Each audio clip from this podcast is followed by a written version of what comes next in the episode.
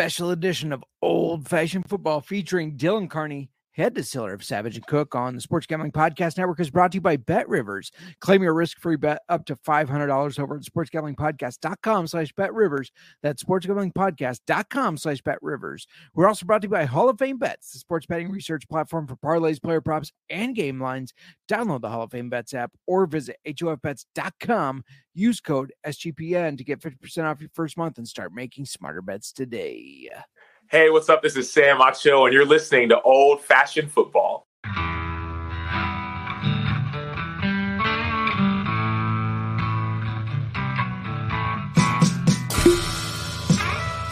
Old Fashioned Football.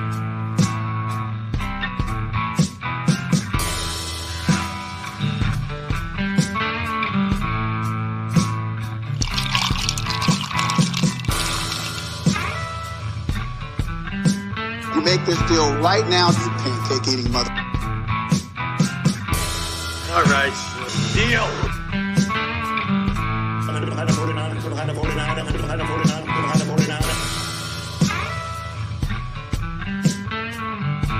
Old Fashioned Football. Welcome, welcome to Old Fashioned Football. If you're wondering who you're listening to, this is J Mark. You can find me on the X at J Mark Football. And if you're wondering who the heck is this us? Well, that's us at Old Fashioned FB. Before I keep going, I got to introduce my co host on the pod and in life. You can find her on the X at the Mer Mark. Mer, how you doing today? I'm doing really good. How are It- you? It is Whiskey Wednesday. Yes. Uh, hindsight, we are doing this before we actually did the interview, or So we're doing it after. I Whiskey mean. Tuesday to continue into Whiskey, Whiskey, Wednesday. Wednesday. Thurs Thursday, Tuesday? That doesn't work. What? Thursday, Thirsty Tuesday does not work. uh, the main point of saying that we're doing this after is that we've already delved into the whiskey, and you can tell. Maybe you can tell. Speak for yourself. Speak for yourself. Uh, quick fantasy football update before we get going. Uh, Jonathan Taylor has to have thumb surgery. He is going about. They say they are expecting two to three weeks. This is crucial weeks. Fantasy football playoffs are almost here, so it's Zach Moss season again, just like the first four weeks of football. And he did very well the first four weeks. So You did. I would say if Zach Moss is available in your leagues, he should be your number one waiver wire right now. Do you have anything to add to that? Just that, yes, you agree. I agree. All right. Yes. The dog is going crazy under the desk for some reason. Um, She's making her first appearance yeah. on uh, the show. I just saw her tail. Which Did you? Oh, we got a special episode today. It's going to We be a lot of fun. Um, obviously, we already did it. We're adding this in after the fact, uh, but it was so much fun talking with Dylan Carney. So eh, I don't think we should yak anymore. We should get right to it, don't you? yeah, I'm excited. I've been waiting for this and let's go. Let's go. All right, everybody. If you didn't get a chance to uh, quote unquote meet our guest the first time he came on our show, here's a little background. He does have a degree in materials science and engineering, and then did brewing and distilling at Heriot-Watt University with a focus on absinthe. From there, he became the head distiller at the Lost Loch Distillery in Scotland in 2017, and then moved to become the assistant distiller at Savage and Cooke in 2018, before moving to the head distiller at 2022, and uh, been there ever since. And you've also been on the show Moonshiners Master Distillers, which we need to find if we can watch that somewhere. Oh, uh, yeah. Dylan, welcome back to Old Fashioned Football. It's so good to have you back. It's a pleasure to see you guys again. Absolutely. Um, we're yeah, we're super excited and uh, yeah, excited to get into all this whiskey and and everything. Obviously, we love whiskey. Um, you know that from talking to us before, so we're excited. Absolutely, yeah. Well, it's a it's a pleasure to get on and share this kind of new development with you guys. Uh, we went over last time, you know, the brand that we've had for a while now, uh, Savage and Cooke, has been a sourced product, and we may have talked a little bit about it. Uh, but now I can proudly say that uh, two of the three products that we have now in our core lineup are proudly produced in house. So our own distillate, which takes a good amount of time. I think I hinted at that last time we Yeah. spoke, uh, but now it's finally ready to share with everyone. Yeah, It's ab- very exciting. yeah, absolutely, and we're excited for you guys. Um, I think I saw it on Instagram first that that was going to be releasing very soon, and yeah, I we were very excited as We've soon as we saw that. Following, waiting. yes. waiting um, there was there was a long period where we had to be a little bit coy about it. Yeah. I'm excited to be the the the, the, uh, the muzzle's been removed. I can talk Yeah, about there it you now. Uh, before we, I mean, this, I was going to say before we jump to Savage and Cooke, but this is kind of Savage and Cooke. I don't think we asked last time, and I'm a little curious what led to uh, doing absinthe at Lost Loch Distil- Distillery in Scotland to moving to Savage and Cooke in California. Yeah, um, somewhat involuntary. Uh, my student visa expired. Oh, okay. Uh, I probably would still be there, um, but that wasn't how fate was ordained to be. My visa expired. Uh, it happened right around, uh, right after Brexit. I was working for Okay. uh, two guys who worked in the uh, offshore oil drilling industry in Scotland, um, Mhm. kind of in senior positions there. And they said, uh, don't worry about it, Dylan. We get international people all the time. It's fine. but they had they had just rewritten the laws uh, where if you were going to be an international worker coming in, uh, they not only had to offer that job to a Scottish national first, you had to prove that you were offering it to them um, and trying to hire from within the country uh, before importing um, immigrants. Uh, Right. You also had to prove it was a skilled job by having the salary be far higher than they were able to pay me at the time. Oh, okay. Gotcha. So about two months before my visa expired, they had to say, "Oh, we uh, we misjudged that." sure. um, but I'd say it worked out for the best. Um, Yeah. I uh, I've I've I really fell backwards into this opportunity. Uh, didn't quite know what I was looking for when I came out here. Mm-hmm. But uh, out in the Bay Area is a St. George distillery, uh, who make one of the first absinthes in the U.S. Uh, post Prohibition. Oh, So okay. I knew they were here, so I figured somebody would hire me to make absinthe. Um, but no. uh, but now I make 60 barrels of whiskey a week, which I also quite enjoy. Uh, if anyone would hire me to, probably the only way to make me leave Savage and Cooke anytime soon would be if someone wanted me to make that much absinthe in a week. but uh, but no one's clamoring for that much absinthe. no. I think worldwide, I could, I couldn't, I, I could, I could outproduce the total world demand for absinthe pretty quickly on the stills I'm working on now. That's awesome. Mhm. Um, so last time you were on, you had your uh, your spritzer of absinthe. Do you still carry it with I you? I do. Uh, well, you've caught me in my home bar this time, so I just have a bottle with me. Oh, just a bottle, even better. Yeah. Every time I've we've seen like a spritzer, we always think of you and your absinthe spritzer. Yeah. I uh, I have to order a new one. I think I donated it to a bartender when I was in market somewhere. Okay. you know, we uh, we were just back at my parents for the holidays, and uh, they showed us that they now have a spritzer for absinthe because my Oh, dad likes fantastic. Sazerac Rise. So yeah, they saw you had one. He didn't. I don't think they knew that was a thing that you could even get. And he saw yours on our last show, and he's like, "I got to get one." yeah, he went out and bought a spritzer. Yep. I'll I'll have to send you a sample of the last batch that I did, and I'll, Oh. I'll put it in the oh. spritzer for you. Awesome. That'd be An extra amazing. big spritzer, perhaps. so you were last on our show in April, which honestly, like this, it feels like a lifetime ago. We were talking, Yeah. like, it's only April. It was in April. It wasn't last year. No, it was just April. So how have things been for you since then? I know you've been very busy. What's it been Yeah. like? You know, I, I I did the same thing this morning. I looked back and I couldn't believe it was the same year. um, but no, uh, we uh, if anything, we've we've only uh, we've only turned it up into another gear. Uh, we've continued cranking things out. Um, I've done. I did even more travel this year than I did the year past. Um, trying to get out and spread the good good news about the new whiskey. Um, Sure. Trying to move through the inventory of the old stuff and other markets um, and excited to now tell the full story to everyone it's been kind of funny to talk out of both sides of your mouth for five years talking about well there's this local grain that we're sourcing but it's not in what i have for you today and you know there's this Yeah. local cooperage that we use which is fantastic but it's not the barrels that i have to pour for you today and now it's gotten uh, even easier just to talk about like exactly how i'm doing things because it now directly applies to the product that we have in bottle, which has been really exciting. So it's kind of like uh, the birth of your first child is a distillery. And Miranda, we got to take a quick break to uh, to let people know if they want to uh, go down and place a bet. Where should they do that at? They can do that over on Bet Rivers as we're brought to you today by Bet Rivers.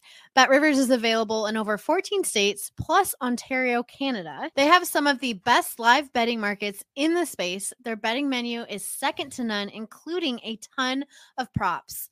Depositing and withdrawing is super easy on Bet Rivers. Yeah, and uh, my bet Brett Rivers play of the day is that Savage and Cooke excellent whiskey.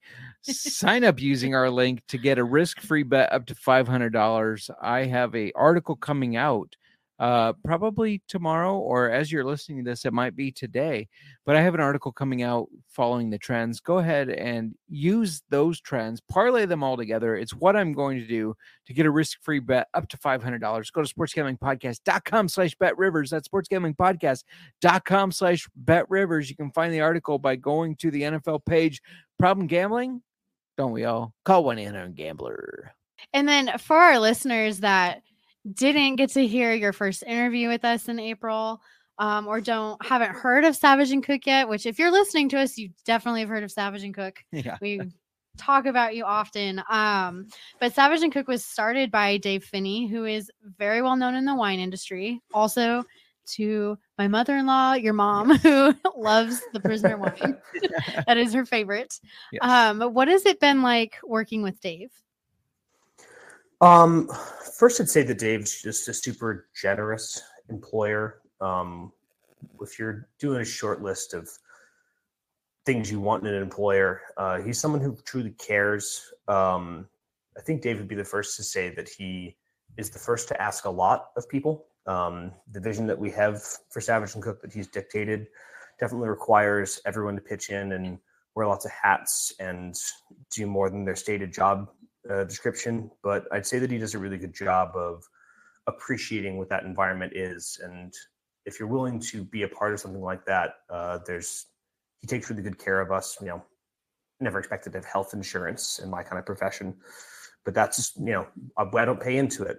He he insisted that you should just have it. You don't have to pay for it. The company's got you, and if you get hurt, especially in the line of duty, like the company is, is going to take care of you. And so it you know people joke about companies being like a family right?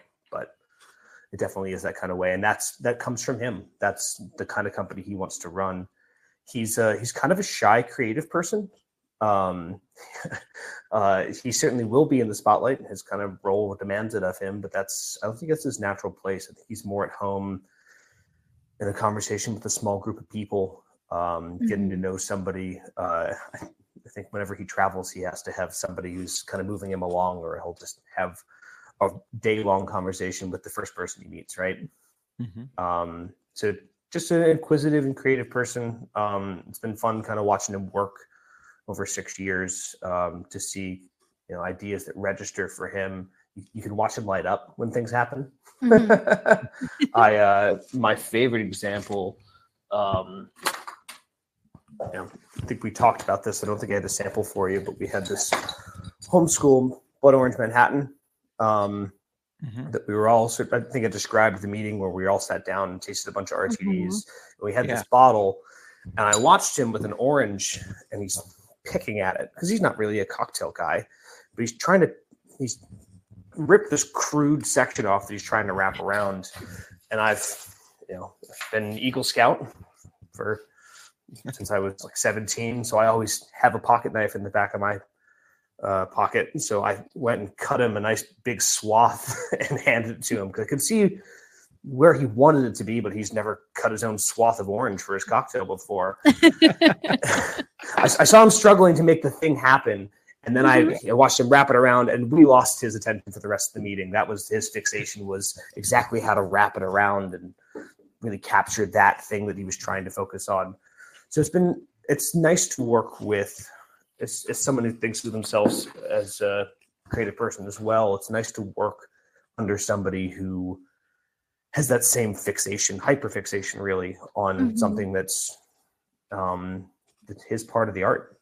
Um, so he, Yeah. he he respects what we're doing, and I totally respect what he's doing. Very cool. That's awesome. So the big news, we kind of uh, already talked about it a little bit, but this is kind of uh, I don't know if rebranding is the right word, but kind of a rebranding with the launch of the new whiskeys and um, that's start to finish. You guys, what Mhm. went into all that? I'm sure this has been a plan for a long time because it has to age for for quite some time before you just like put it out there. Uh, what went into to all of that from everything from like when you guys started to hey we're ready to launch this i'm sure you had some tastings trying to see like is it where we want it to be all that kind of stuff you want to give us uh, just kind of the rundown of all that Yeah, absolutely. Um, definitely a rebrand. Um, if you kind of hold these bottles next to the old bottles, it's um, it's a little bit more clear uh, who it's made by. Uh, Mhm. I I love the old packaging. It'll always hold a special place in my heart. I've got as soon as, soon as I heard that we were going to rebrand, I definitely started squirreling some whiskey away. because we've we've always been proud of what we've had out and blended from source Mhm. stock. Yeah. Um, but we did find that we had reached sort of a ceiling. Um, we had always kind of intended to stick with that. That was our original goal. Um, but we decided to pivot um, sometime in the last year. We made that decision. Um, you know, people would people would say, "Oh, I love the burning chair," or "I love the lip service," um, but they didn't necessarily know the name Savage and Cooke. It was kind of buried in the fine print on the back.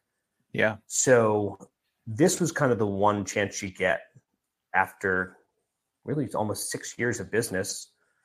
We you get one opportunity to totally reformat your package and to announce the heralding of the coming of the new whiskey stuff that's actually ours. It's a momentous enough time where people will forgive you the sort of abrupt change. Um, and we wanted to, we were always going to be proud and announce that. Um, but this quickly became a way to really showcase that it is Savage and Cooke who's producing all of them and make Mhm. have that brand resonate with people. Um, as much as I really loved the artistic black and white photos, Mhm. we found that there people found them a little strange. Um, and I'm I wouldn't say that we're afraid to be a little strange, but uh, we didn't I think they people. to- definitely they stood out with the artwork because Yeah. you don't see the artwork on. absolutely. We would always say, "Oh, there's Savage and Cooke," but we knew you guys, so I I love that Savage and Cooke is very clear on your bottles Yeah. because it's you like it. Oh, this is Savage and Cooke whiskey. Where if you hadn't tried it before, you wouldn't have known it's Savage and Cooke because you're right, it's not clear out there. Right.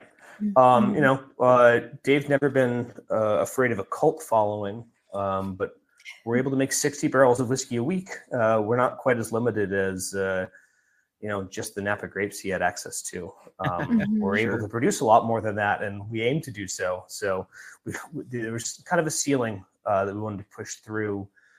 You know, it's still uh, it's still very much the essence of Dave Phinney. It's that custom typeface. Um, it I couldn't believe that they used real wood to do it. It's real You birchwood. know- Yes, Oh, I nice. love that. yeah Yeah. Yeah. i didn't realize it was real wood i, You I did- know i looked at it and i Yes, was like no, it looks like real wood but i didn't Mhm, realize no. it was Like, yeah I, I that's- love I, it. I, w- I, I was almost fooled too. I didn't know that you could do that with birchwood um, when they first had the samples out. Um, so it's a little bit more subtle. You have to look a little bit closer to see that detail. Um, Mm-hmm. But in that way, truly every every bottle is unique because they're all going to be a little bit different that way with stamped birchwood. That's Mhm. Um, and it's a nod to um, Dave's family had has always had kind of a summer home up in Vermont that has this big birch forest. It's actually oh, cool. uh, for whatever reason uh, it's there's so much birch growing there that they have to kind of clear it um, to make way for I think for other plants that are trying to grow underneath them. Um, so they're hoping eventually to work some of that birch into the labels for it. Didn't quite work for the that original really launch. Um, but that's kind of a nod to something that's near and dear to him, kind of out of his heart, his soul, uh, to have that be on the face of the bottle, kind of represents who we are at our core, um, and something that we truly took from start to finish. It's uh, it's been funny to talk about differently now um, that Mhm. we're in this position. Uh, you know, I, uh, I I still don't hold anything against uh, a, a sourced brand. Uh, the American whiskey, which we'll get to, um, is still going to be a sourced product for us. That's still a valuable tool in the distiller's toolkit, but you know, I, I feel like a different kind of distiller now that I have something I truly made instead of just blending someone else's work. Sure. Um, it's an exciting transition for us. For sure. All right, we're going to interrupt Dylan one more time. Having a ton of fun talking with Dylan to tell you that we're brought to you by Prize Picks. Prize Picks is a uh, fantasy platform that uses player projections, and you can enter a lineup. And with basketball season here, you can now pick a combo projection across football and basketball from the Specials League, a league created specifically for combo projections that includes two or more players from different sports or leagues for example, you could take, uh, let's say, let's go ahead and stick with Chicago. Zach LaVine, I know he might be on his way out. Plus, Cole Kmet. Well, maybe not Cole Kmet. He's on a buy. So let's say plus Travis Kelce at a 10 and a half combo of three points made plus receptions. Prize Picks even offers a reboot val- uh, reboot policy. So your entries stay in play even if one of your players gets injured. That's right. For football and basketball games, if you have a player who exits the game if you have a player that exits the game in the first half and does not return in the second half, that player is rebooted. Prize Picks is the only daily fantasy platform with an injury insurance policy. Listen, Thursday night football is coming up and it is easy to enter your lineup. Uh, it takes 60 seconds to get an entry in. And plus, you have quick withdrawals, easy gameplay, and an enormous selection of players and stat types all right, and that's what makes Prize Picks the number one daily fantasy sports app. Plus, they have Taco Tuesday. Each Tuesday, they uh they have picks that discount player projections. For example, this week, 29% off CeeDee Lamb, 59 and a half yards. That feels like it's going to be a more. He's definitely going to get more against that Seattle lineup. And uh, if you're looking at some picks today, let's let's take a look at who we like. So if I look at the passing yards for Thursday's game, I like Geno Smith to go less than 226 and a half passing yards. That Dallas defense is so good. But let's look at the run game. I like Tony Pollard to go more than 60, 61 and a half rushing yards against the Dallas Cowboys. And I also think Seattle's going to move the ball a little bit, but they're not going to get in the end zone as much. So let's go, Jason Myers, more than one and a half field goals made. Go to prizepicks.com slash SGPN and use code SGPN for a first deposit match up to $100. That's prizepicks.com slash SGPN. Code SGPN. PrizePicks Daily Fantasy Sports made easy. We're also brought to you by Hall of Fame Bets. Win bigger by betting smarter this NFL season with Hall of Fame Bets, the sports betting analytics platform for parlays, player props, and game lines. Research every NFL, NBA, and soccer bet with historical st- stats and data. Enter any parlay into Hall of Fame Bet's revolutionary parlay optimizer tool to get hit rates broken down by leg, as well as an expected probability for the entire parlay. Sort all players by hit rate for any bet to learn which players are hot and which picks have value. Stop betting in the dark and join over 30,000 users researching with Hall of Fame Bets app to craft more intelligent, data driven parlays. Download the Hall of Fame Bets app or visit HOFBets.com and use code SGPN to get 50% off your first month today. Start researching, start winning with Hall of Fame Bets. All right, now back to uh, the very interesting Dylan Carney. So, and we can probably jump into this a little bit more when we do our tasting, but so we tried lip service, second glance, and burning chair. Can you tell us some of the main differences compared to those to the new whiskeys? Yeah. Um, so uh, easiest to start with what's similar. Uh, the mash bills are going to be the same, mm-hmm. distilled similar column to doubler um, production format. Uh, probably smaller still that we're working with. Um, but I think that the differences are really highlighted on probably three main things that make what we do a little bit different from what we had bought in all of our grain is being sourced from within 50 miles. Um, so up in Winters County, uh, a little bit in Yolo's County, um, towards Sacramento, where where we are. Um, mm-hmm. All the barley, all the corn, all the rye is being grown up there. The barley is going down to Alameda, which is about 20 miles south, and mm-hmm. uh, traditional um, floor malted craft malt house, uh, Admiral Malting, uh, really great company to work with. So they're taking great care to make a really high efficiency, um, high enzymatic content distillers barley just for us.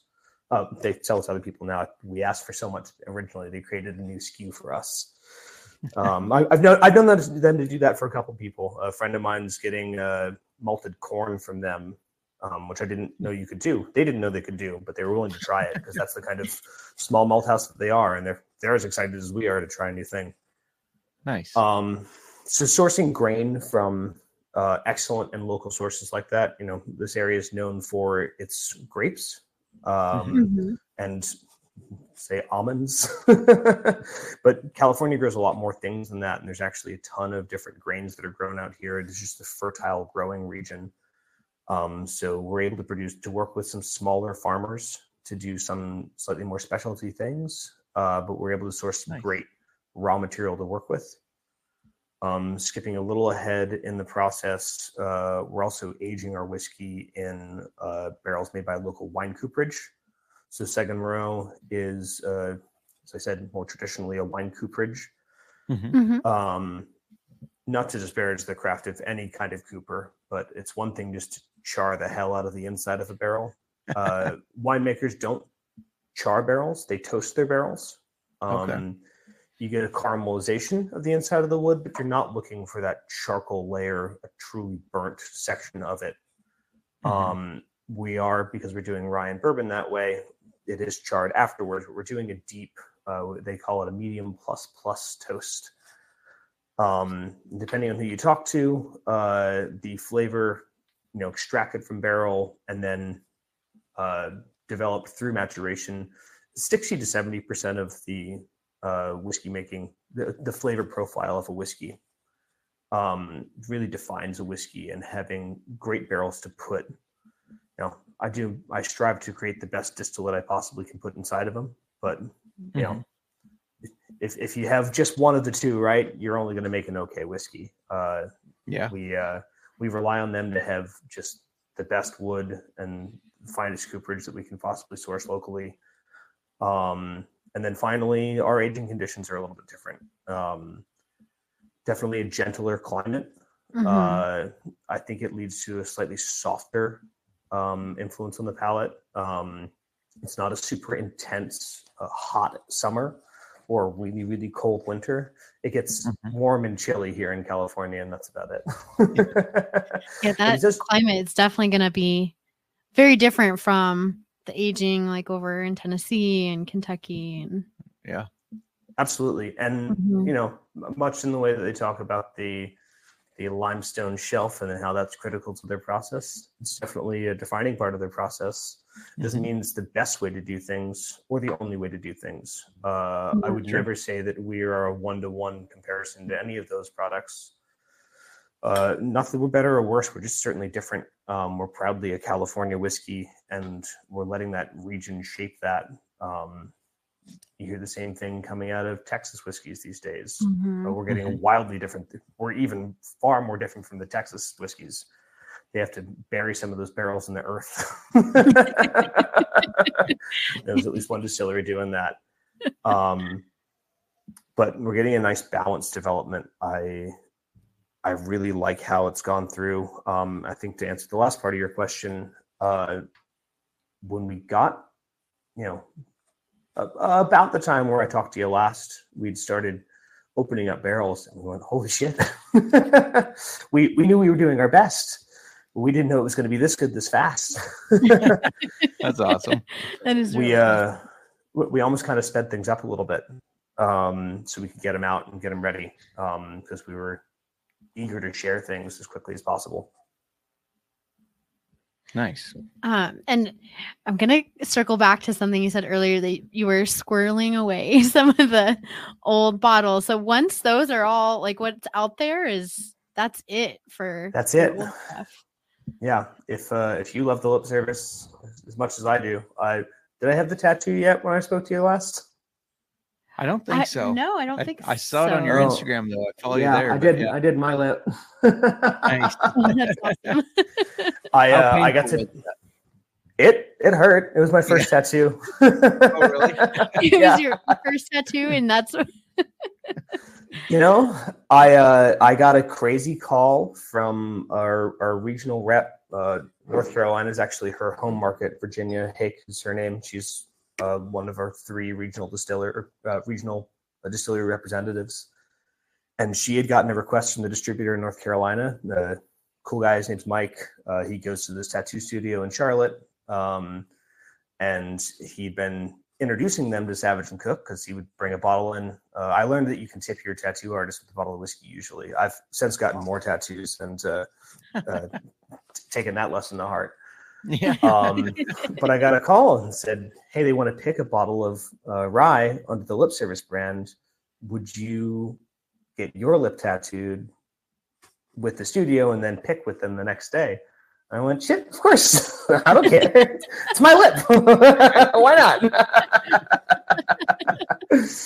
um, I got the whiskey Jesus logo instead of uh, never, like on the lip service bottle. Uh, Right. I, I, I, I have to have it for life. It's got to be for me first, and then Yeah. but as a nod to the product. Um, yes. But uh, that was actually one of the first bottles, the first barrels of our own distillate. I think it's the only one that ever went into the lip service packaging. That's in Mecklenburg, North Carolina, because we didn't have the new packaging yet. But if I was going to get a tattoo for it, I was not going to send them source Dickel whiskey Right. that I've blended. Sure. Sure. so I got Um, approval for that. Yeah, that makes me want to uh, hold on to my older bottles because I'm sure the new stuff's going to be great too. But we love the old product as Mhm. well. Because it, Got a little bit left, so I'll be just be taking little sips and on lip service it was my favorite of the Yeah. well well i i also really like um bad sweater but are you still making bad sweater We are still making bad sweater. Okay. We we made a new batch this year. Um, I don't have one of the packages with me, but it's got a little gnome head for the topper with like a Oh, white awesome. beard that goes over the front of it. So al- al- al- always trying to be a Christmas ornament on the bad sweater garnish. yeah, Mhm. that's awesome. um, Um, so ho- ho- hopefully you'll see that in local stores soon. Um, it should be out again. Yeah, yeah, we're gonna have to look for that because we Mhm. have one with the little scarf, and then the there's not uh, much left the wood. in either of those no, Um, but i i'm like make a i'm calling it my signature winter cocktail Yeah. with that yeah, but it's it's, really- a take on the old fashioned, but you use the bad sweater with Yeah. it. And it's it's very uh you know with the Iowa winter being cold, it's nice and spice and a little bit of Mhm. heat. It's very appropriate for it. yes yeah, I, I, I I remember you saying you put a cherry in it um, Mhm. when we spoke last. Yeah. Yes, and um, oh, the bitters. Is it bl- the black strap? Blackstrap Yes, bitters, yeah. black strap Yep. bitters, From Bittercube. and um, I use yeah brown sugar, Mhm. and it's just I I like how it turns out Yeah. with that bad sweater, nice and Oh, great. spicy. Yeah. And so you're making that, still making the Manhattan Project as well, That's correct. Yeah. Yep. Mhm. and then Digits, still making that, I assume. That's right. Yeah, I got a bottle next to me of that one too.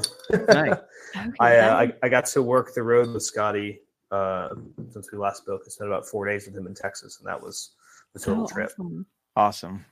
That that I imagine that was a lot of fun. Um, with the with the rebranding, will that uh, recipe change any, or will that stay the exact same? Um, that will stay the same for now.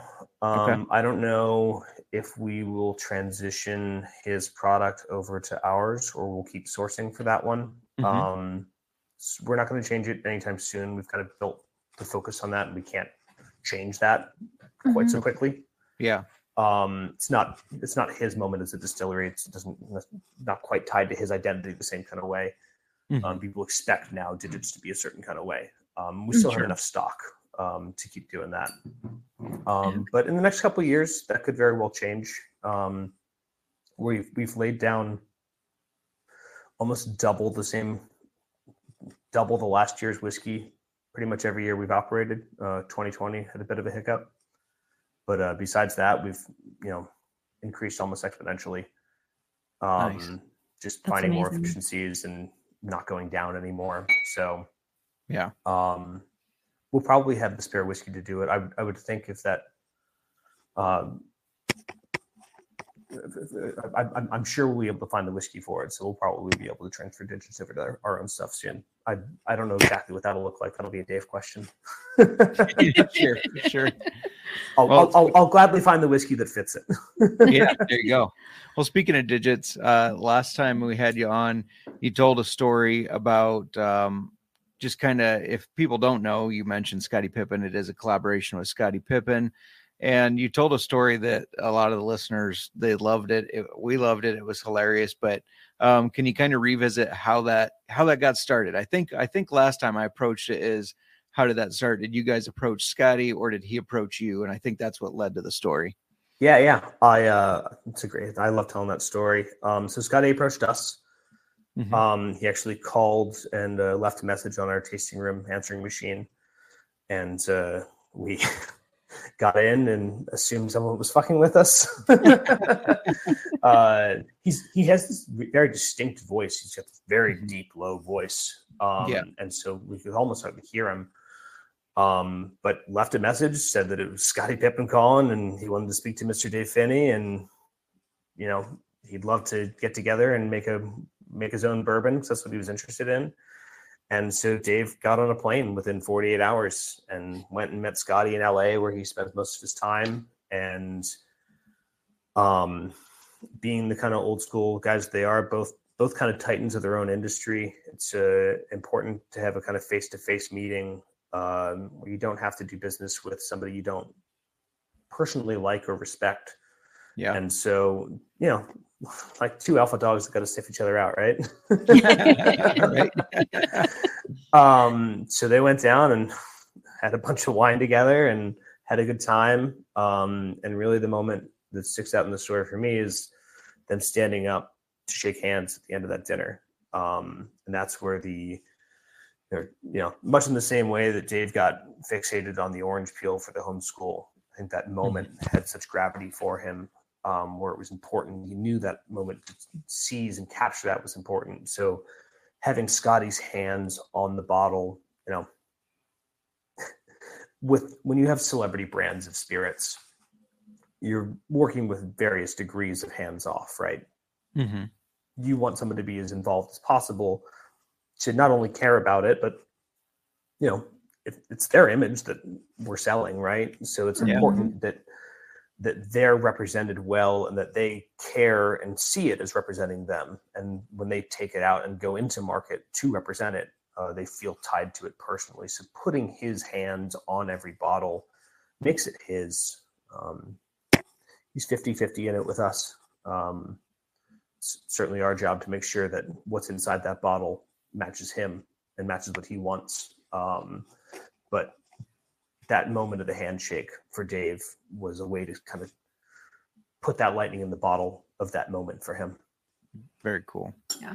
Very cool. Yeah. Um, as somebody, I, I grew up a, a Chicago Bears and Chicago Bulls fan. I like the Chicago teams. My family did. So, um, yeah, just hearing that story of Scottie uh, is really cool. And I'm sure from everything I've picked up from uh, watching videos, reading about him, he seems like he's a a very very cool person. I'm sure spending four days with him in Texas was was an awesome experience. It is, um, you know, uh, much like Dave, um, you meet these kind of larger than life characters, and it's kind of refreshing that they are just as interested in having a nice steak dinner and kind of talking about whatever that they, you know, they don't necessarily want you to. Ooh, we're not worthy. um, Sure. you, you, can almost see them both kind of visibly clam up a little bit when that happens. Um, and so it's probably what they, probably something they bonded over. I'd be speculating to say that. Um, but uh, no, he's uh, he's just he's a guy who was an expert of his craft, and now later in life uh, is looking to explore new avenues for what the world has for him, and he's just cool to hang out with. He uh, he comes to a lot of our Christmas parties now, Oh, awesome. uh, and that's that's just a total trip. Right, yeah. um, but I like hanging out and laughing with him. Yeah. Very cool. It is. Um, does Savage and Cooke have any other collaborations in the works that you can talk about? Um, not that I am aware of. Um, but if there's a listener who uh, wanted to call our tasting room and leave a message, Sure. I uh, I can't say that won't work. Um, you know, we're we're always open to doing. Uh, what I've learned at Savage and Cooke is the answer is never no. Uh, the Mhm. answer is how much and for how much. If, if if it's worth doing and it's worth doing well, um, then we're always willing to do it. Yeah. Um, so I don't believe there's any plans for that. Uh, none that I've heard about. Um, I would have heard about it by now. Um, I think uh, the the next year is really going to be defined by having our own spirit to market. Um, Mhm. Which, um, if we want to get started and taste, I I uh, may have jumped the gun a little bit and started on the rye myself. Yeah, I'm ready. I've, I'm anxious because we we waited, we got Yep. it, and we we've had to just look at them and just have them all behind us. And yeah, I'm really excited to start tasting these. Yeah. Well, I, would I'd like? suggest that we start with the rye whiskey. Okay. I'll uh, I'll I'll show my hand like I did last time. Uh, the rye is still my favorite. It's definitely Okay. Um, but it is still my favorite of the lineup. But I think it's the nicest one to start with. Um, some changes uh, into how it's presented. We uh, we've raised the proof of the rye and the bourbon to hundred. Mhm. Um, it's going to be a little bit hotter for the core product. Um, the aging conditions that we have it in um, allow for this such a gentle maturation that I think at 100 proof, Mm. um, it's still it's still so approachable at that proof.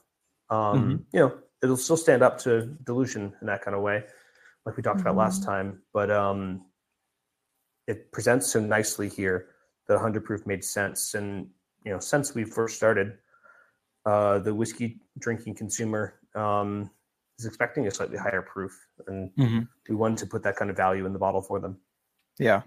Um, I I will say what's jumps out right away. I mean, we always, uh, I guess the proper etiquette. We're not we're not hoity-toity here, but uh, is to smell it, and um, it's it smells delicious. Mhm. Like it just It right away, it just jumps out that it smells very very Mhm. good. Um, It smells like it has a lot of spice. yeah, you can smell the Mhm. spice, and then I tasted it and. I like that there is heat right away, but it's not like it's heat all the way down necessarily. It's just a nice warming. Um, I was gonna say warming. I feel yeah. very warm. warming. Yeah. Yeah. but for a hundred proof, it, yeah, it's goes down very easy. Um, what this does have in common with Lip Service, which again is a brand that we're going to retire now that this is on the market, Mhm. um, we've always sought to strike that balance with a rye whiskey where that spicy aromatic profile is certainly there. Um, that slightly peppery note is still on the palate, and so that it works great for for mixing into classic style cocktails. Um, but it was always meant to be approachable on the palate that way. Um, it should Mhm. go down nice and smooth still, Yeah, it in does. the way that you expect out of bourbon. I'm not trying to. I'm not taking anything away from the taste here, but the smell is just. I can't It- get over the smell and how good smells this so yummy. yeah, the taste is great too. Too, Mhm. but like, this might be one of the best smelling whiskeys I've ever smelled. To be honest, like it just. I love the smell of this. I really appreciate that. Thank you. Yeah. Um, that that product will stay uh, at least for the first couple years, uh, right around three years old. okay. Um, lip service had actually begun to drift um, into being closer to a four, almost five year old product uh, by probably by the sample I sent you Mhm. because it was only April, which is still still bugging me out. Right. know. Yeah. Um, It feels like that was a long, long time ago. right? um, and so we were a little bit nervous as we watched that stock age up and get more and more lovely. Um, but we wanted to have a nut, you know, wanted to at least deliver the same quality of product. But once we started to taste our own distillate, um, kind of right before we'd spoken in April, um, we were amazed at what the aging conditions and you know, put uh, there's there's a I'm to misquote him. There's there's a surfer uh, who has a line that's uh, put potato chips in, get potato chips out. Talking about food you eat. Uh, same goes with whiskey. You put good inputs in. You try and be a good steward of it while you're managing it, and the yeast does a lot of the work. yeah. So this is three years, and this might be a really stupid question, but do you think that the climate affects how long you have to age it? Would that Uh, have no, anything to would that impact it? Ab- Absolutely, it- it's not a silly question at all. Um, the climate uh, in which you're aging things, you know, uh, we as a company come from a winemaking background, and that's not sort of my specialty. Um, Mhm. But uh, the wine industry has gotten very good about talking about terroir. Uh, it's not what Sierra Nevada uses to talk about their beer. Um, Mhm. I'm not sure necessarily. I I wouldn't say it has no impact on it, um, but because you're deliberately shielding something like beer from its elements, um, putting it in a sealed off container and aging it in a pretty short period of time, something like the aging conditions outside don't affect its terroir. The Yeah. mineral Mhm. content of the water, if you're using local grains, it absolutely can. I'm not discounting that terroir can be a part of a brewer or certainly a winemaker's part of what they're doing. Um, typically for a distillery, it's not part of your grain, although it is very much for us. And you're seeing more grain glass distillers who are sourcing local grains and making that a special part of their process. Um, but making the whiskey itself takes about a week. The Mhm. majority of its lifespan in that we're tending to it before it goes in the bottle is sitting in a barrel and maturing in the conditions we put it in Mhm. and you can do things to modify that. Uh, blackened Metallica's whiskey is famous for uh, sonic aging. They put big amplifiers through it and they pump sound in and to vibrate the whiskey in and out of the cask. I'm sure it has a pronounced impact. I wouldn't discount the science on it. It makes sense to me. Yeah. Uh, Jefferson's uh, Jefferson's Ocean uh, ages things out at sea Yeah. Mhm. get different uh, levels of humidity and salinity in the air. Um, I got asked that question recently if I thought that makes a difference, and of course it makes a difference. Could you do it And that's on, on, on, on, on, on, on land in a in a condition which isn't quite so expensive to do? The story wouldn't be as cool, but you could probably achieve it uh, in similar ways. Um, The easiest thing to do is to have a cool climate that you're just in and let the whiskey sit and do its thing. Uh, Mhm. it's, it's not a not a thing you have to overcomplicate. Uh, we have these beautiful conditions that are you know, desirable for us as people to be living in. I certainly love the area that I live in. Um, and it turns out it works well for whiskey too. It was kind of an experiment. We didn't necessarily know what it was going to yield. We hoped it would yield great results. Um, but our angel share is relatively low. The uh, maturation levels are in line with what we were expecting, and our proof tends to go up. Um, our barrels we've been emptying tend to be between 124 and 126 proof, with a barrel entry proof at 120. Um, so they're gaining, you know, one to three percent, Wow. which is great. It's like a little Yeah. secondary distillation going on inside the barrel for us. Yeah. Uh, our yields are high. Uh, I'd be lying if I said that wasn't a part of the reason why we could make it 100 proof as a core product. Um, we're, we're leaving a lot of that ethanol in the barrel, um, and it's getting the maturation we want. Um, but we're certainly getting to cling on to some of that, and that's um, been a great boon for us. So yeah, I, I would say to answer your question, it absolutely has an effect, and I'm really happy with the kind of coastal and subtle influence of our maturation zone. I think Yeah. that'll be interesting in the next 10 years to see different whiskey distilleries in different non-traditional climates. Um, Mhm. Some will work really well, some will just work differently, and some might find that they've happened upon a great little zone where uh, whiskey ages beautifully that wouldn't necessarily subscribe to the traditional ideology of whiskey distillation. Yeah. That's neat. Two questions. Um, hopefully I can remember them both. But this one is uh, this is finished in Grenache barrels. Can you tell me Correct. what that is? I might not have said it right even. Yeah, no, you, you- you've pronounced it correctly. Uh, Okay. Grenache barrels, the same barrels that we use to finish the lip service. That's uh, another continued through line. The same whiskey, uh, the same wine casks that we finish the whiskeys in, um, which is kind of our way that we put our stamp on the source whiskey that we were blending. Uh, we're Mhm. using uh, to finish our own whiskeys as well. Um, Grenache is a, a wine varietal like Cabernet or Zinfandel, which we'll talk about Okay. later. Mhm. Um, and they're coming from Maury, France. Uh, Dave has a vineyard out there. Um, they are my favorite wine casks to receive. We have to fill a shipping container about three times a year um, and try and get them as wet as possible uh, shipped Mhm. that way. And they're they're beautiful casks. They have just this lovely sweet nose to them. Um, it's it's it's low hanging fruit, but uh, as a distiller, I've got to do it. Uh, we get to sniff the bung hole, which is the name. It's the name of the hole in the whiskey barrel or the wine cask. Um, Yeah. So it's, it's, it's my favorite bung hole to sniff. is the Grenache casks. Um, I'm I'm glad we have the same type of humor because we were just recently on a uh, distillery tour, and I did not know that it was called the bunghole, and so I had to take I had to zoom in on the photo they had and take a picture and send to some of my friends because it it uh, it made me laugh. Yeah, I, I- I believe that's the universal humor.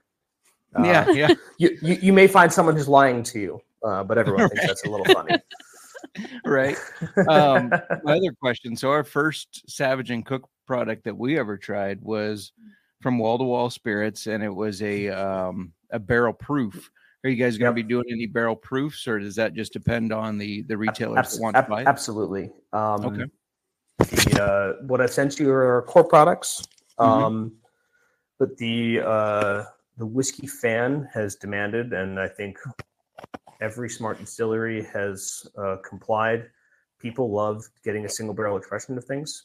Yeah. Mhm. It's um previously we we had a focus on a single barrel blend, which is not a single barrel. We called it a barrel blend. Um, we took the three different kinds of wine barrel finishes, either through for bourbon or the American whiskey, Cabernet Zinfandel or Grenache casks, and we would sit down with uh, whoever runs that account, um, whoever purchases for them, or maybe some key customers of theirs, and we would blend um, different percentages of those different finishes together Mhm. um, and allow people to create a custom blend. And then we would sell it in a barrel format because that's what whiskey consumers are used to buying. It was more of a very small batch blend. Um, we certainly sold single cask, which is I think what you had, um, especially at that proof. Um, I believe you said it was 124 or something. It was yeah, it um, was a high proof. It was up there for sure. that that is the condition that we're aging in. That that that has held Yeah. true. Um, it's now much more interesting for us to sell single cask expressions. Uh, Mhm. We we used to do to focus on more of a small batch blending, um, and I think actually we'll be focusing more on single casks because it is a reflection of what we're truly making in house. Um, Yeah. it's more exciting to sell single versions. You know, a lot a lot of barrels for us. We tend to barrel down at about fifty to sixty barrel lots. Um, Mhm. So I've mixed uh, about five batches together and proofed those back with the spring water we're bringing in from um, between Napa and Sonoma and Alexander Valley. Um, proof that back to 120 and we fill our casks at a time. And you get 60 barrels that were all mixed together in a homogenous fashion and then filled into different 60 different wine cat or uh, whiskey casks. Mhm. And you get 60 different barrels. They they're all going to be different. Uh, Mhm. I uh, I like to explain it that um, if you took, I, I I've never heard of anyone doing this, but if you could find a cooperage who was willing to make you a single tree series, right, where they made staves from just the one tree, Mhm. um, you'd still have wood from the bottom and the top of the tree and from the inner and the outer core and it was never you'll, never be able to build two barrels that are identical in Yeah. flavor profile um, Sure. you leave it for 45 seconds or 50 seconds over the flame to char it you're going to get a different impact on it there's so many variables It's just a little bit of black magic.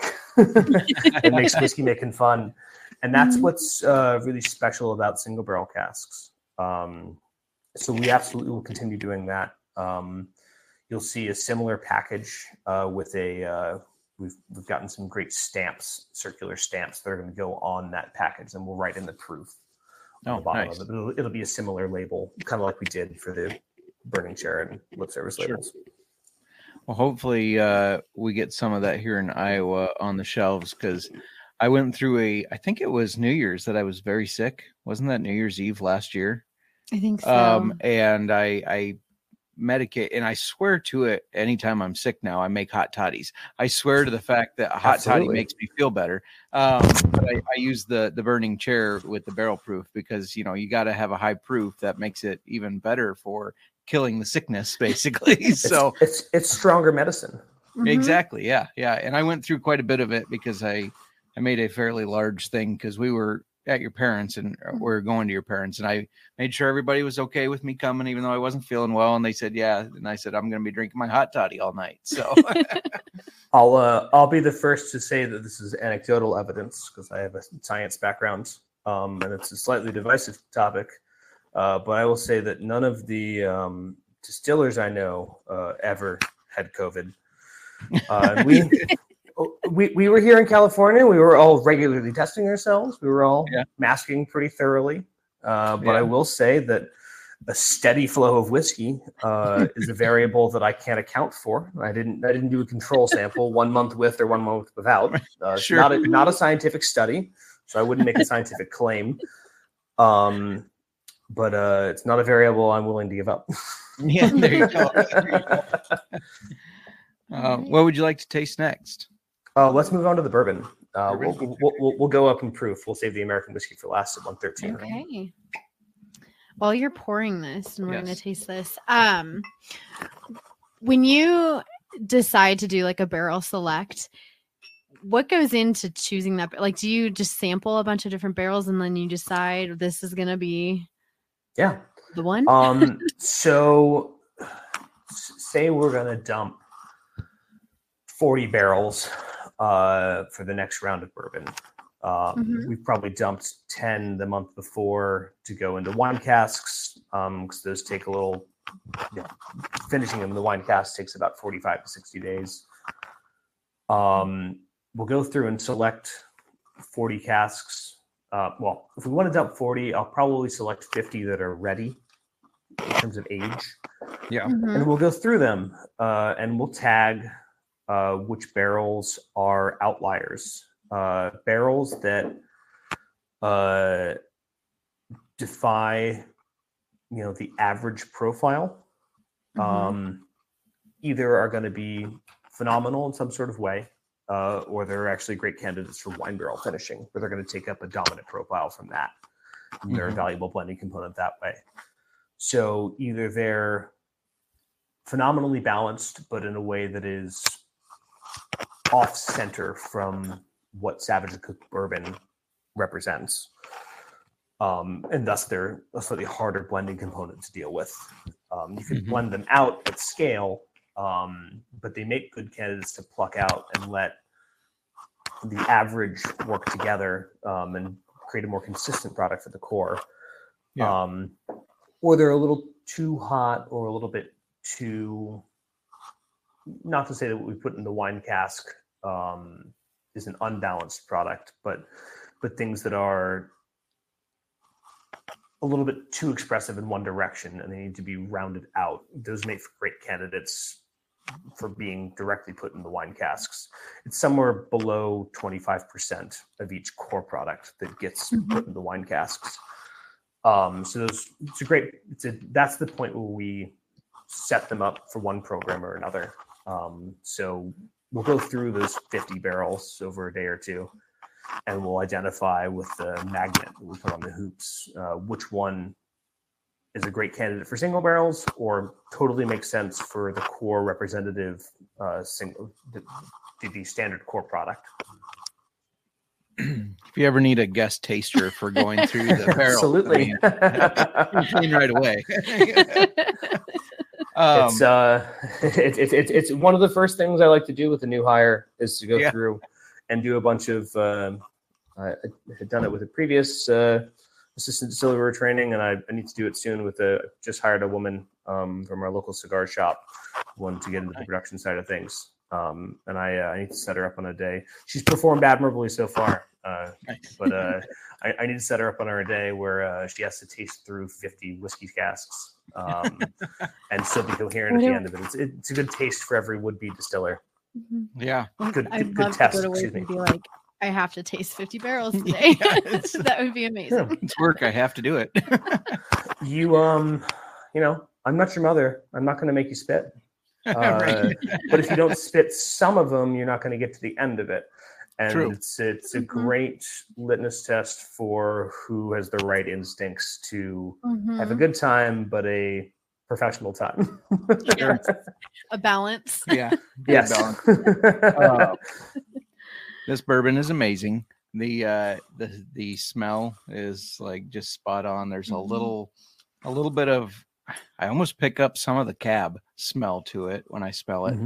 The uh the taste is amazing. It's um got that nice little bit of heat and warming but smooth Mhm. and the texture is just spot on. Like um it's something that I never really paid attention to until my dad mentioned it. He says for some reason, maybe it's because I'm older, but the texture is something I'm starting to notice a lot more in whiskey. And this is a a thicker texture, like it's not thinned out. You can tell. Um, and I don't know, just as soon as I took a sip, I'm like, oh, that texture is amazing. It, it's a nice, a nice thick whiskey. It is. It has legs. Yeah, The- it does. the- our little Right? tasting legs on Yeah. um yeah no this is i think last time you both were on the rye and i was on the bourbon and i i think that's where it's going to be again for me because Really? this yeah the rye was very good but this, This bourbon is, good. yeah just, I, I wouldn't hold that against you. yeah Mhm. this is definitely a um a go-to um immediately just like oh this is a go-to Mhm. that we always have to have stocked in the bar and yeah if if if a listener is debating on well i want to try one of them um, but i'm not sure the- i'm going to say the bourbon 'cause- See, I, I- this is really good. and You're gonna say I like rye? it. I that rye was It was perfect. good. So here's the good thing: as the distiller, the listener should buy at least both. We haven't tried Yeah. the American whiskey yet. They might need all three. Yeah, all three go. of them. Yeah. I'll I'll show my hand there on my bias. You got to try them all to make Mhm. sure you know which one you want to consistently buy all the time. You know, Or as, as, as, as, as we discussed last time, uh, the the mood that you have going into a, uh, a glass of whiskey, you know, you need a nice spectrum of things. Oh, Mhm, yeah. I'm uh, I'm I'm under no illusions that uh, anyone would just buy Savage and Cooke. Uh, I'm not in a hotel room this time. You can see that I have Oh, wow. quite quite a few whiskeys uh, in my home collection. Um, it's important to, uh, to to know your enemy and to quote Rage Against the Machine. Here's a. We didn't ask you this last time because I don't we think didn't did. start incorporating it into our interviews till a little bit later. But It's a new question we ask everybody. yeah, we put everyone on the spot. What is your favorite whiskey outside of Savage and Cooke? Sure. Yeah. Uh, obviously, we have to disqualify Savage and Cooke because I'm partial. Um, I wonder if I have any now, or if I've drunk it all. Uh, Willet is probably the distillery Willet. I look to um, to try and, uh, you know, you, you got to always aim for greater, right? Um, but uh, I, you know, I respect that they're family owned. I respect that Mhm. uh, all of their products, from the slightly more allocated to the pretty accessible, are uh, Mhm. priced pretty reasonably. Um, Yeah. Mhm. and they all deliver at a high level from their they have a bottled and bond product that's not even 30 bucks um, and they have some really high end products and i none of them have disappointed me so they've been pretty consistent uh, for me so so willet generally johnny drum is kind of a go-to favorite Okay. Johnny Drum. I don't think I've done. We uh Miranda first noticed Willet because of the the bottle, bottle. shape, um, the unique the unique shape, but we didn't buy it because we wanted to see if we could taste it first, and we got to taste it in Colorado at the uh the Shining Hotel, their whiskey bar there. yes i know Um, it yeah Mhm. we we got we sampled a couple different things there and willet was one of them to finally be like okay let's see if we like this and turns out you really liked I it I did like it. Yeah. Um, they have I think it's their rye that Yeah. is the white label. I I want to try that. I haven't tried it. I Mhm. want to try that. Of Willet, what is your favorite product that they make? Uh, Johnny Drum's the one that I buy the most of. The Okay. rye is a little bit more expensive, so I don't buy it as often, but that's my Mm-hmm. favorite. they um I've noticed uh I've been describing it as like a raspberry leaf tea Oh, um flavor that I get uh through most of their lineup. Uh Mm-hmm. it, I wonder if it's a yeast thing. Mm-hmm. Um I, I don't know why their products have that, but uh, I, th- I think what one of the things I like best about Willet is I can identify them blind pretty well Yep. because they all tend to have that. I don't always pull exactly which of their lineup it is, but uh, I can usually spot a Willet in the blind lineup. I've uh, I've been trying to practice doing that. Um, it's hard. You said raspberry leaf tea is what you pick out of that. Mhm. There's there's this I fruity raspberry quality a to it. So now I want to go have a a cup of- of that and then try the, the Willet Yeah. and see if I can pick it out. um, we are we are eleven episodes away. I think eleven. No, we're ten episodes away Mhm. from our hundredth episode, and uh, perfect that you guys have two hundred proofs because we're going to be blind tasting one hundred. There you go. And um, I don't think I'll have any trouble picking Picking- out this, especially the bourbon. The rye, I think will I'll get to, but this bourbon, I'm going. This is going to stick with me, and I'm going to be able to pick this one out. But yeah, I, we're I haven't done a blind lineup yet. What I really should do is a blind lineup of the source product and the new product and see if I can Oh, tell yeah. the difference. I, I haven't done them next to each other. I've convinced myself I can tell the difference, but uh, I'm sure that I can. Uh, but I haven't put my money where the mouth is. Yeah. Um, no, I we're gonna so I'm gonna put some in glasses and I'm gonna number them and then Miranda will do the same for me. So neither one of us will know what's what. Um, so yeah, that should be fun. Mhm, It will be. um, I've had more than three sips drinks of this, and it, it's like changing. I really, I do really like this The bourbon. bourbon's It was yeah. good right away, but Yeah. I it's really growing on me. I think I'm gonna have a hard. Miranda Miranda has a, a three sip rule. She has to taste it Mm. three times. And then you Before you get really the get really the- the full. It's Yeah. getting sweeter as I drink it. Yeah, and there is a sweetness to it for Mhm. sure.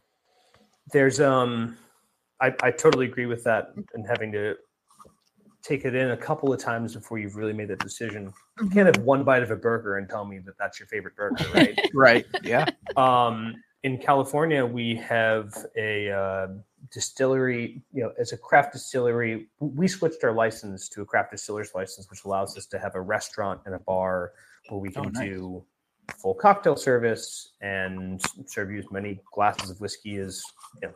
Obviously, we're bound by the same things as a regular bartender. We're not allowed to overserve anyone. Yeah. Um, but a standard license here as a distillery only grants you it's one and a half ounces at a quarter ounce each of up to six products or one cocktail, Really. which to me has always been such a miserly pour. Uh, Yeah. to, to pour a quarter ounce of a spirit, you know, if that's what you have of something special and you're sharing a sample with me and you only have a little bit, I- I'd certainly love to taste it.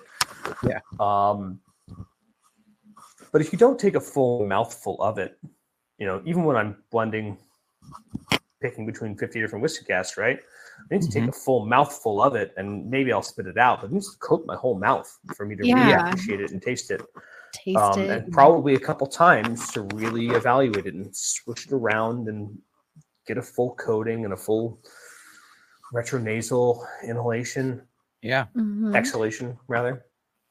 Um, a, a quarter ounce is a real stingy pour, and I'm really glad that we, we, we had to give up the tequila that we were importing um, in order to do it. But uh, I, I found it to be worth it to not be pouring such a, a measly pour for people that didn't feel like a, a fair expression of things.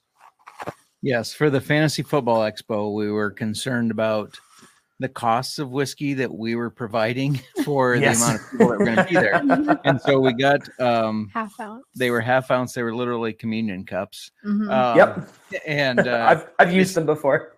yeah, and so I I told Miranda I was like maybe we just do half of them and and that would be a quarter. And she's like that no, we can't do just a quarter. We have to at least do half. I'm like okay. It, it's better to run out doing half like half ounce pours than to have Yeah. everyone get a quarter ounce pour they didn't really enjoy. yeah, true, Mhm. true. Yeah.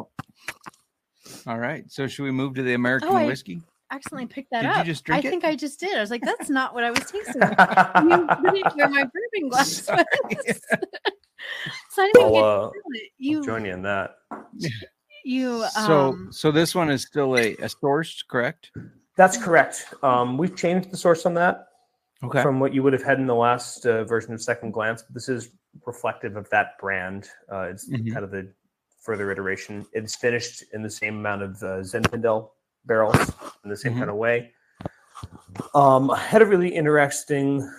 Uh, there's a company wide meeting uh, that Dave spoke for where he talked about um, you know what we have and the brand identity going into the future and i've kind of always talked about how having a sourced product is a regular thing in the wine world um, and an equally regular thing in the whiskey world yeah. uh, but not nearly as talked about.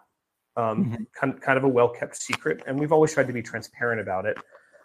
Um, but if you go to even some of the finer Napa wineries here, if you go up valley from where I am and all the way up to Calistoga, you see places that are producing their own grapes. Um, maybe they're sourcing from a field next door where they have a smaller grower that they source from but they're producing their own grapes here. You know, certainly Napa cabs are kind of world famous. Yeah. Um, but you might have an estate blend that you did there on site, and you had you know full control of, where your people were in the fields working on them. But maybe you had to go down to Paso Robles to source a different grape varietal that doesn't necessarily grow where your distillery is. Um, our American whiskey has always been a slightly softer profile.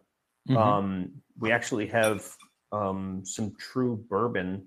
Um, I'm not supposed to say from who, but we'll say we'll call it a Minnesota bourbon distillery, okay. um, where they're aging in a really cold climate, um, and we try and get it in pretty quickly, but it's definitely got a softer pull from it Mhm. um, being a sourced brand still, uh, we wanted to add some value to it, and that's part of why it's at 113. Um, but still very approachable at that proof. Um, Yeah. And then great for making cocktails. Uh, I think we talked last time about my Savage and Coke cocktail. This makes an even better one. Yeah.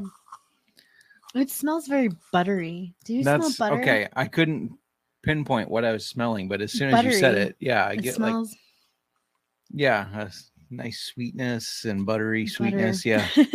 And Yeah. it tastes phenomenal too. Mhm. Um, it's one of the things about um, second glance, normally non-bourbon, non-rye, so just your like your regular whiskeys, American whiskey, Tennessee whiskey, or whatever, they're okay, but I don't like super enjoy them.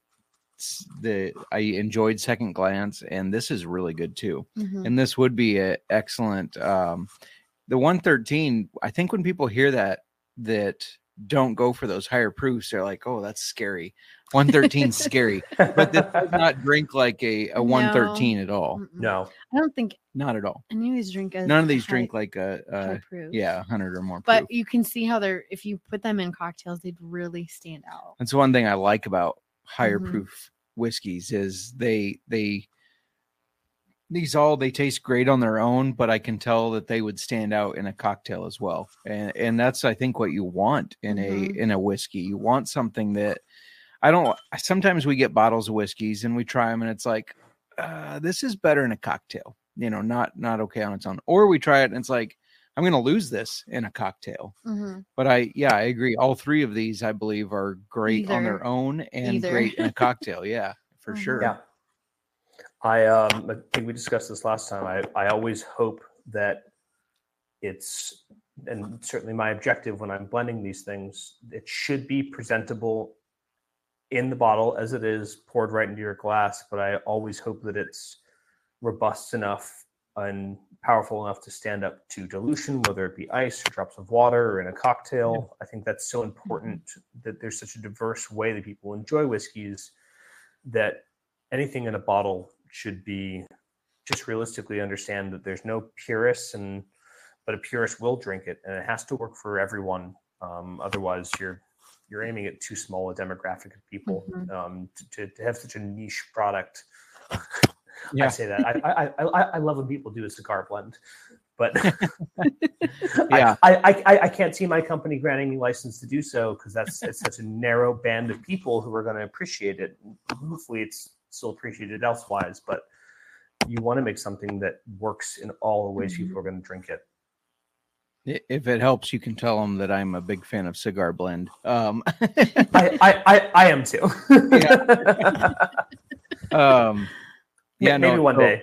Yeah, mon- so Monday we we did our podcast and we always do um, waivers and whiskey, tie in the whiskey and the fantasy football, and we did the the old stuff. We went through your guys' old stuff since we're gonna have Oh, you great. on. Yeah, today we're doing the new stuff. I think Thursday we should make a an old fashioned with each of these. Yeah, a three Head and to like head. shooting. Yeah, yeah, and try them all Mhm. in the old fashioned to see which one stands out the most in the old Mhm. fashioned, or which old fashioned we like best, or maybe we even do it blind. Bl- That would be fun. Yeah, so that How we, would we, we do don't that? know One which of is us which. has to know. Well, we're gonna have to each make one. Okay. I'll make yours, you make mine. Yeah. Okay. I think that Well, that's an I excellent. thought we would uh, share three. We're not going to each go through three old fashions. we can make halves. Okay. I'll go through. There three you old- go. Three old fashions is doable depending on how long you got. Hour and a Right. half. Yeah, right. Yeah. I've, I've done Um, it. Yeah, each of these are so they're so unique and Yeah. so good. Um, I agree with you. Everybody has to have all three bottles. yeah, you got to try them all for sure. And and yeah, we I've something I've started saying more often is that we're not we're not whiskey critics, we're whiskey enthusiasts. Um, eh, but these yeah, Uh, these are very good. Mhm. I, and I know a lot of people are like, well, maybe they're just saying that because they have the distiller on, but no, these Mm-mm. these are very enjoyable. I don't, I, I, I, I wouldn't want you to lie to me.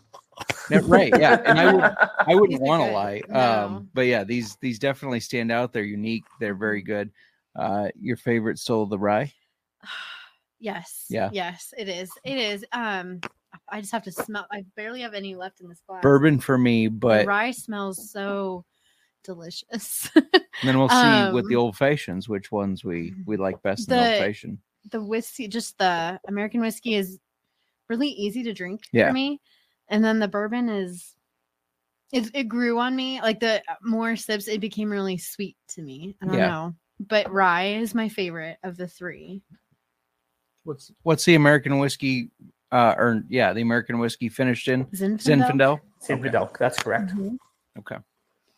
Yes Yeah, these they're are all they're all very good. I would have good. to say of our collection of whiskeys that we've been acquiring, the Savage and Cooke were very unique Mhm. for and now we have even more unique. it's something we it. it's something we've said like um digits is the one savage and cooke bottle that we have not acquired yet because we've not been able to find it however my parents were able to find it over They in nebraska Tra- oh in Nebraska. It's I thought it's, they were it's tra- not in, in the same amount of states that Savage and Cooke is. yeah maybe it Mhm. was nebraska maybe they were traveling but anyways they got it and they gave us a, uh, a sample of it and as soon as we tried it there's something that in a good way that stands out about the Savage and Cooke whiskeys. There's something that we can say like we tasted and we're like we know this is Savage and Cooke. Mhm. And I think that's a a really cool thing for a craft distillery. The fact that you can drink it and you can be like, "Oh, I know that this is them," rather than "Mm, I'm not sure. It could be a handful of distilleries, you know. Sure. You know, I, I think that is an expression of the terroir that we talked about earlier. Mhm. Um, there are markers there that are unique to us and unique Mhm. to our conditions, and Yeah. it's been such a joy and delight to be able to work in this kind of format and setting, um, and have the resources that I do, and to to continue to push the boundaries of it and see where those limits are and see the best things we can make out of this. We, we spoke last time about what makes a head distiller or a master distiller, and Yeah. now I've seen what three to four years does to what we have. And I don't have any firm uh, conclusions yet. Um, I still need to gestate that and um, slowly begin to implement different things, different experiments we can make. Um, but three, four years from now, I'm confident we'll have a really good handle on what we can and can't do and what we can do best to utilize those markers and those things that make us stand out and make us special. Yeah, for sure. That's a great segue to our kind of one of our last questions. What's next for Savage and Cooke? I know you just rebranded, so that's been a lot, but yes. what Sure. what's next? I'm sure you guys are always looking forward as well. you know we uh we're always trying to do little experiments um different wine cask finishes uh, often with single casks um those are something you can find kind of spread throughout the country uh periodically. Um no no plans to make an absinthe yet. For, for, for, for, for distribution purposes. So I'll, I'll I'll I'll make a note to send you a spritzer uh, of it soon. That'd be um amazing. Yeah. yes. but uh you know this year the focus is this brand. Um now interfacing with the whiskey world i imagine you're familiar with some of the wheated bourbons that uh have uh allocation fame uh the pappy van winkles of the world and the derivatives of such um Sure. we we did uh deliberately rip off the Pappy Van Winkle formula and make a wheated bourbon. Um, Nice. in, in in the same 70 corn, 16 wheat, 14 malted barley uh, mash bill. Mhm. Um, we used uh, Bloody Butcher red heirloom corn for that with Okay. red winter wheat and then barley malted at this specialty Admiral Maltings facility for us. Um, so I'd like to say that we're using some better starting ingredients. Um, so we probably won't be waiting for it to be 20 years old. I'm thinking closer to five years old. Sure. Um, it's about four years old now. Okay. So uh, I would imagine that it'll have a similar uh, birch label finish. Um, Mm-hmm. Not my department. uh, n- n- not a thing we've advertised explicitly, but Mm-hmm. uh, that's something we certainly have in the pipeline where I don't know when it will come out. I don't know what it will look like. Mhm. Um, but those are barrels that I dip into. We have a different American whiskey, kind of corn whiskey, essentially, uh, with some Howland Mob corn. Those are barrels I'm sitting on, and they're not done yet, but they're coming along. So uh, there's always exciting things to look forward to, and we're always we're always looking at new things like that to try and start different variations on mash bill or different grains to use. It sounds amazing. I can't Mhm. wait to try that. yeah, we'll be we'll be waiting Yes. and watching and waiting. We'll, we'll, we'll we'll have to get together again, and I'll have to send you a whole bottle. Anytime you're always welcome here for sure. Yes, absolutely. We always enjoy. I should always. This is our second time having you, but it has been a blast. Absolutely. Um, yeah. we I always learn. I learned a lot from you from the first time we had you on in April, and I feel like I learned a lot again. Yeah. yeah. Um, it's just a pleasure having you on our show. A, a You guys are always a delight to talk to. a plethora of spirits knowledge. I appreciate that. I, I, I didn't go on a 30 minute absinthe rant this time, so. That's right. That's all right. The, the absent stuff was uh, amazing. Like just the history of it and Mhm. everything that you you kind of taught us was was very very cool. Things that I I never even knew. I mean, my only experience, I think I said it on the last pod Yes, with absinthe was the mix it with water. No, let's try UV blue. I UV mean, blue, that's right. yeah. It's just Uh, awful. Did not it, it end is well. it is to date the worst absinthe mixture I've ever heard anyone talk about. Yeah, yeah. You you you lowered the bar actually Right, yeah, right. for absinthe Um, horror stories. yeah luckily that was not that bad of a night for me for the guy who was celebrating his 21st it did not it did not end well Oh, but I, I have to imagine. yeah uh, we started we started with goldschlager and then went to the absinthe mixed with uv blue so it was definitely an interesting night um, I'll say. Yeah. anything else you want to add about savage and cooke or anything you want to add about uh, what you're up to these days besides just producing like you said 60 barrels of whiskey a, a week right Yeah. Crazy. No, I'm uh no, I that's uh, I think that's the the good updates for now. I'm uh I'm actually getting ready to go away for a week. It's probably the longest PTO I've taken for a while, but I'm uh, I'm headed from here to the airport. Awesome. Enjoy your vacation. Yeah, absolutely. Enjoy it. Thanks, uh, one one last thing I wanted to add. Last time we talked about Dusty's, um, you talked about how those old bottles are kind of a time capsule of the And you got to try some that your dad had, right? Yeah, yeah, we did. Uh, we did crack it open. They each one was one of my grandpa's. One was from my mom's side. One from my dad's. One of them definitely had gone bad. You could tell. Granted, it was sealed. it- You could tell it was open and sealed with Scotch tape. So we kind of had a feeling it might not be good anymore. Um, but the other one, I can't remember the brand. I'll have to get back to you on that, That one. wasn't But Ezra. no, the Ezra is the one that That gone, had that gone was bad. okay. The other one, um, really, it was very concentrated, but it was really good. It was definitely uh, fun to taste. So, so yeah. Um, Uh, if you uh, Dusty's always very cool. I I, I I missed you guys when I went to uh, Iowa for the wedding, but uh, I'll Yeah. have to catch you next time I'm in town. Yes, Absolutely. absolutely. Reach Well, out. yep, let us know.